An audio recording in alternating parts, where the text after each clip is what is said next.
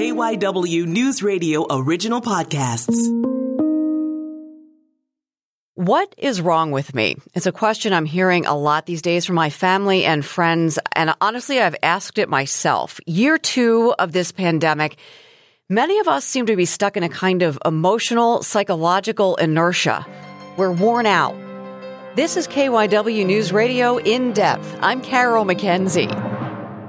I wanted to find out more about this ugh feeling a lot of us have, what it can do to us, what we can do about it, and when we should be concerned enough to get professional help.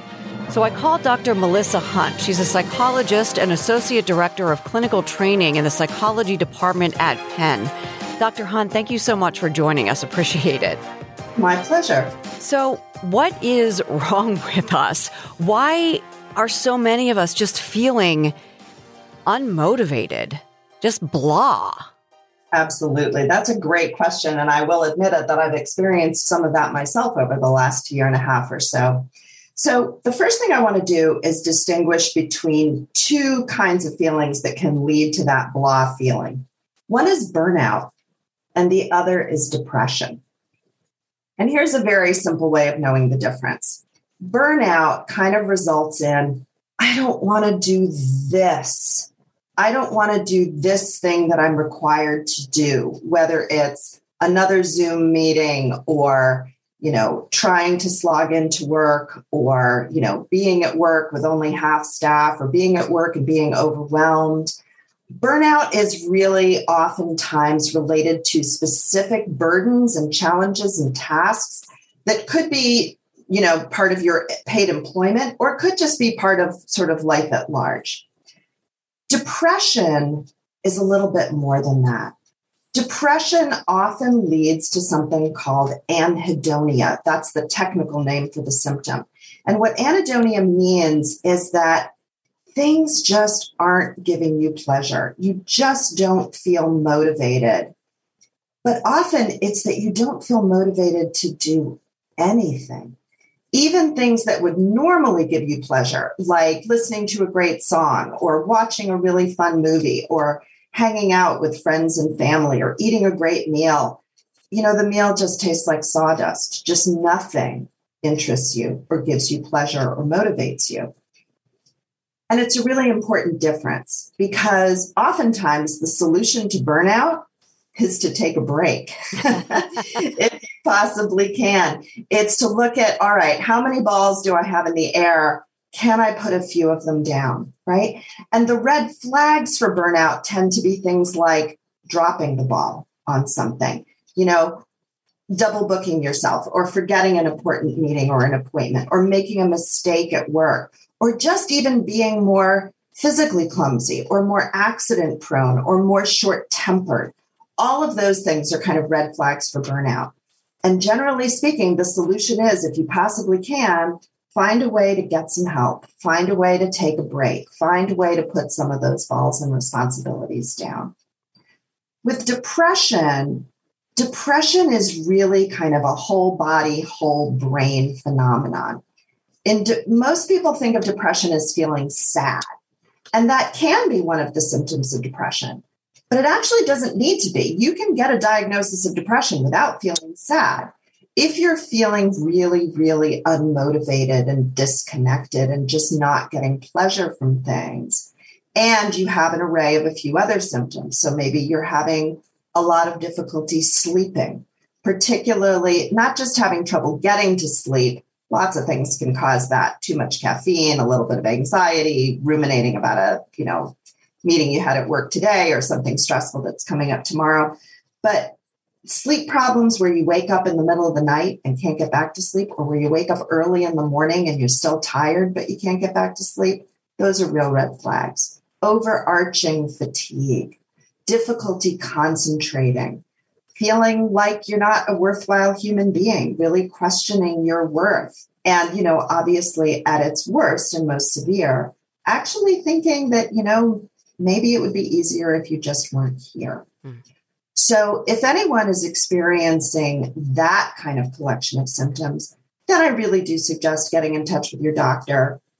Lots of doctors have very effective brief screening tools that they can do with you. And there are lots and lots of really, really effective treatments for depression, including both cognitive behavioral therapy, interpersonal therapy, and various medications. So if someone's really feeling a pervasive feeling of anhedonia and they just don't want to do anything and nothing is giving them pleasure, then I do suggest seeking professional help. So we're all just collectively depressed? I think a lot of us are burned out. I think a lot of us are burned out.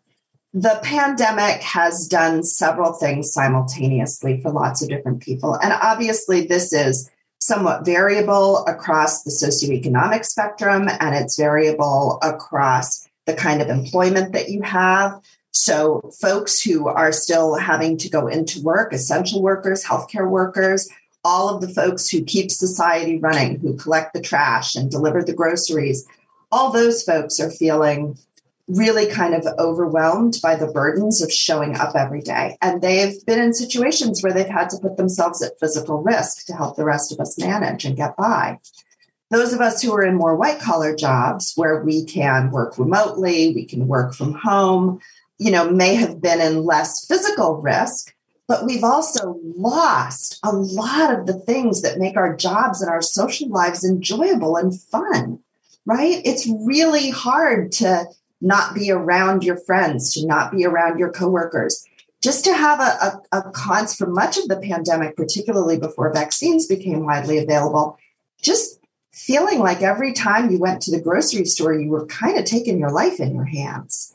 That wears on you. That's exhausting. And there are certainly lots of other generations who have had to cope with dissimilar specific challenges, but similar kinds of situations. You know, I think about people in London during the Blitz in World War II. I mean, you know, it was dangerous to just go outside and go to the supermarket. And unfortunately, there are lots of parts of the world where that's still true that have nothing to do with the pandemic. So, certainly, those kinds of stressors and challenges can take a toll on people's resilience, on their energy, so there have both been extra burdens and strains, especially for people who have young kids at home. Schools were closed. I am so grateful that my youngest is now 18. it's really self directed that I didn't have to deal with that. So, what we've dealt with is both an increase in the stressors and the challenges and the burdens, while at the same time, we've all had a decrease in the opportunities for pleasure and joy and mastery and social support, all those things we used to take for granted. And that's been hard on a lot of people. Well, and the thing is, you know, when you talk about stress and anxiety, they're different, but particularly with anxiety, a lot of times, right, that's from within or things we might be afraid of in the future. But we're facing this is a real threat. I mean, this is not mm-hmm. some imaginary enemy.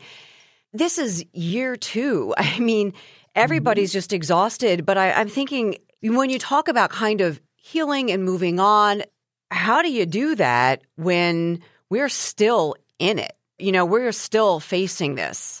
So you've made what I think is a really important distinction between what are the threats and stressors and challenges that are just out there in the world that are real versus what's happening in our own head how are we thinking about things? And I think it's really important to highlight that difference because we're in a very, very different phase of the pandemic now.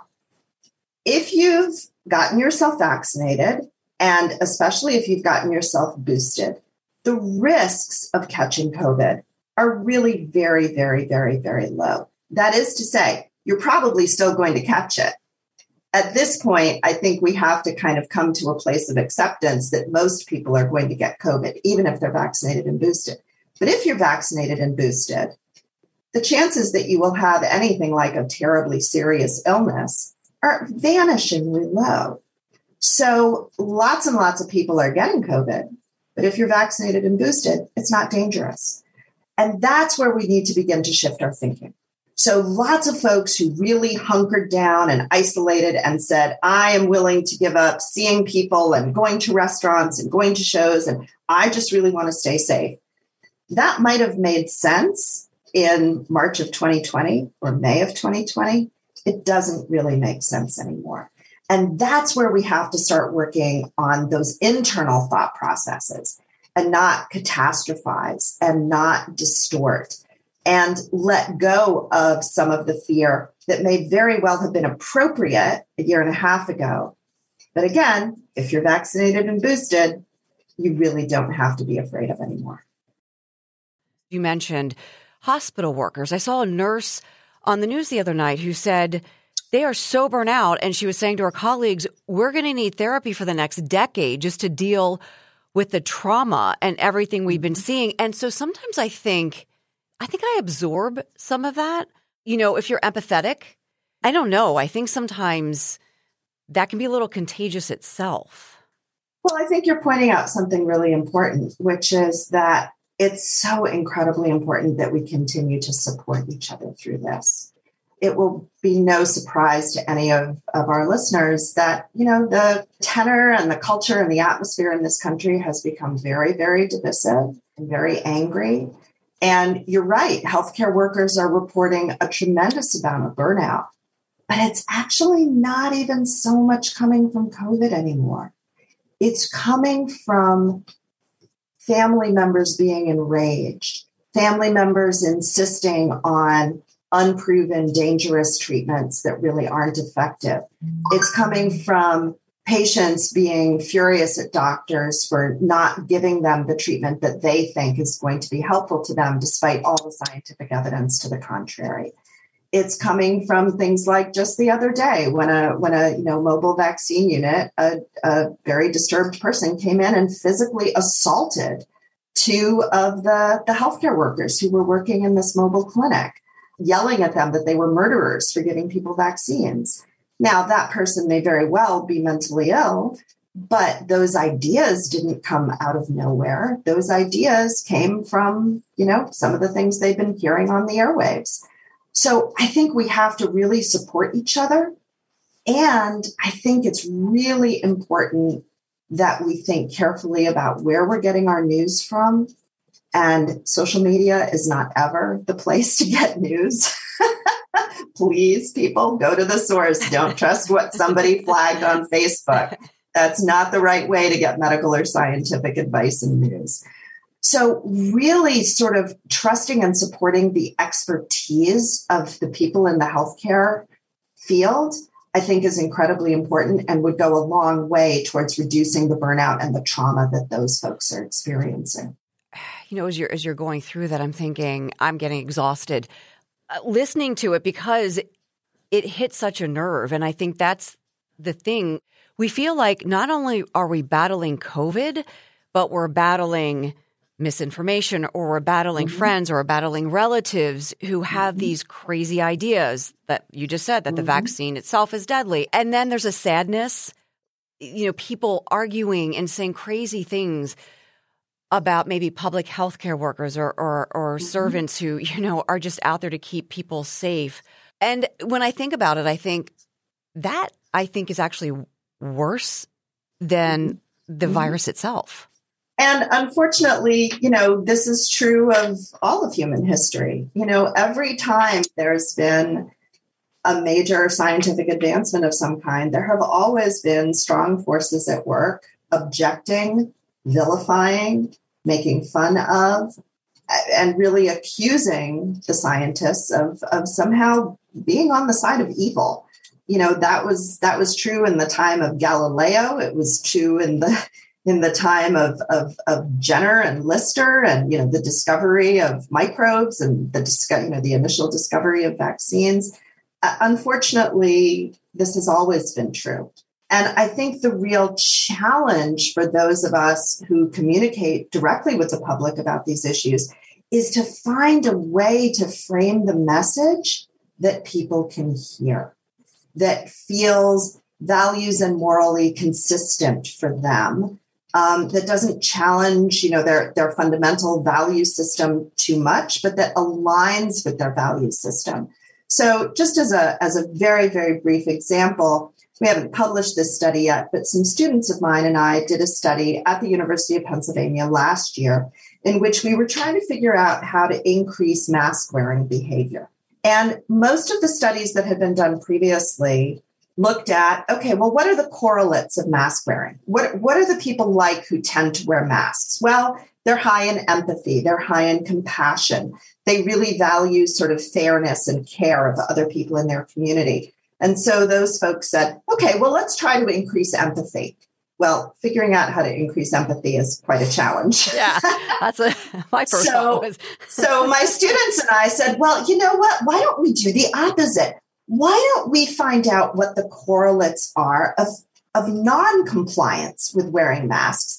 And then let's try to develop an intervention that appeals to those values. And what we found was that among penn students no particular surprise. Folks who were politically more conservative more aligned with the republican party tended to be much less likely to wear masks. And and we didn't just we didn't just ask people gosh how much do you wear a mask? We actually got self-report data on a daily basis over the course of a week across a number of different contexts you know to try to get a more accurate index of how much people were actually wearing masks or not. And then what we discovered was that those folks really valued respect for authority and in-group loyalty and we thought okay fine let's come up with an intervention that appeals to those values. And so we were very fortunate to get a whole bunch of campus leaders. So things like the head of the Young Republicans group on campus, the president of a, of a fraternity, the president of a sorority, one of the sports teams captains. You know, some of the folks who were on campus leaders who might be able to send this message that, hey, if you want to be loyal to your group, wear a mask. If you want to respect you know authority we didn't have them say it exactly that way obviously but you know the attempt was to appeal. And so my students put together this absolutely fabulous little psa with you know edited versions of all of this stuff. And by golly we were able to move the needle on mask wearing that after watching that psa which interestingly the more conservative students did rate as fairly authoritative Whereas the more liberal students said, yeah, no, I don't think that was that authoritative. Like I'm, I'm listening to Fauci and our chief wellness officer, right? I'm, I'm not necessarily listening to the, the, you know, the, the head of the young Republicans group on campus. But the conservative students really did find it authoritative and compelling. And by golly, they increased their mask wearing behavior. So I think one of the challenges here is to find a way to frame these messages in a way that feels values consistent rather than values inconsistent for these folks. And that's hard. And I think a lot of people are so tired of trying to whatever convince others or mm-hmm. get others to to help themselves stay healthy mm-hmm. whatever it is i've mm-hmm. heard so many people say i'm done you know i think that it plays into all of this but it is that feeling of you know we have covid burnout maybe on top of our depression and mm-hmm. that just leads to this impatience or or the lack of you know you just don't want to do it anymore because you just don't care. Well yeah I, I think there's i think there's some truth to that and and i think that that's a real challenge for healthcare workers at this point too. Yeah.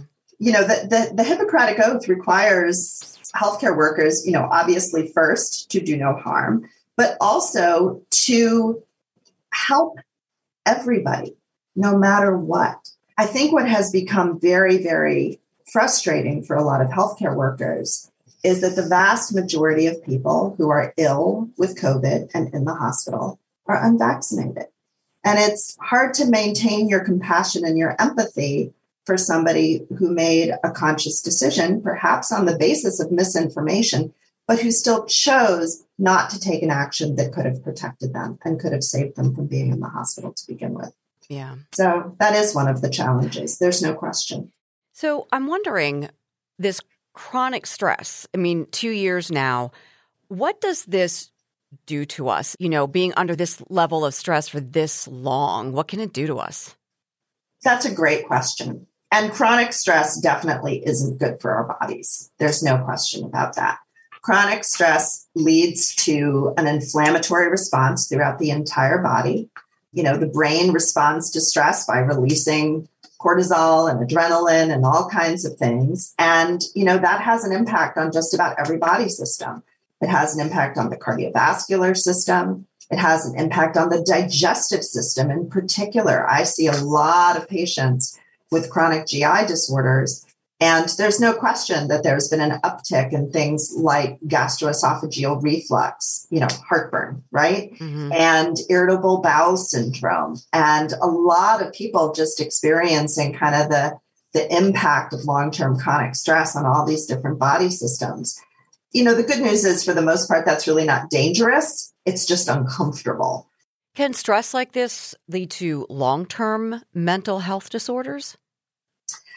No, I wouldn't say that this kind of stress can lead to long term mental health disorders. It is certainly the case that for people with underlying genetic vulnerability or people who have a history of depression or social anxiety or obsessive compulsive disorder, this kind of long term stress can certainly exacerbate those conditions. But again, it doesn't have to. If you, you know, talk to a really good cognitive behavioral therapist and figure out how to think about things in a you know more more helpful and adaptive and realistic way and keep putting in exercises for yourself to make sure the envelope of your life doesn't get too small and you don't sort of give in to avoidance. Mm-hmm. you really can you know counteract most of the negative effects of this. You know i'm wondering if you can give us some insight. The cdc you know has said that certain mental disorders including depression make you more likely to get severely ill from COVID. Do we know why?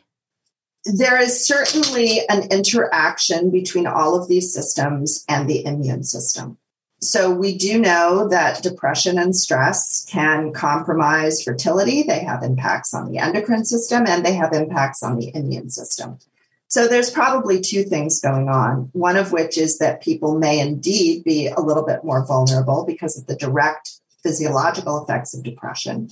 One of which may be that, you know, oftentimes folks who are depressed aren't taking as good care of themselves. They're not eating well. They're not exercising, right? They're not getting enough sleep. And we certainly know that all of those things can compromise the immune system as well. The final issue is that people who are depressed or distressed also tend to experience things as worse than they necessarily are. So sometimes what we see is that in lots of different conditions, we know that what we call health related quality of life, right? How much the disease or the situation is, is impacting the person often has more to do with the person's psychological adaptation than it does with disease severity itself. So then let's wrap this up by talking about some tools. How do we find joy? How do we kind of claw our way out of this or where we are right now? Just if you have quickly some tips for us or things we could do. Well, I think one of the most important things is to stay physically active. I know people kind of roll their eyes when healthcare professionals say, hey, exercise is a good idea. But it really is. It's not only the fountain of youth, it's actually one of the best antidepressants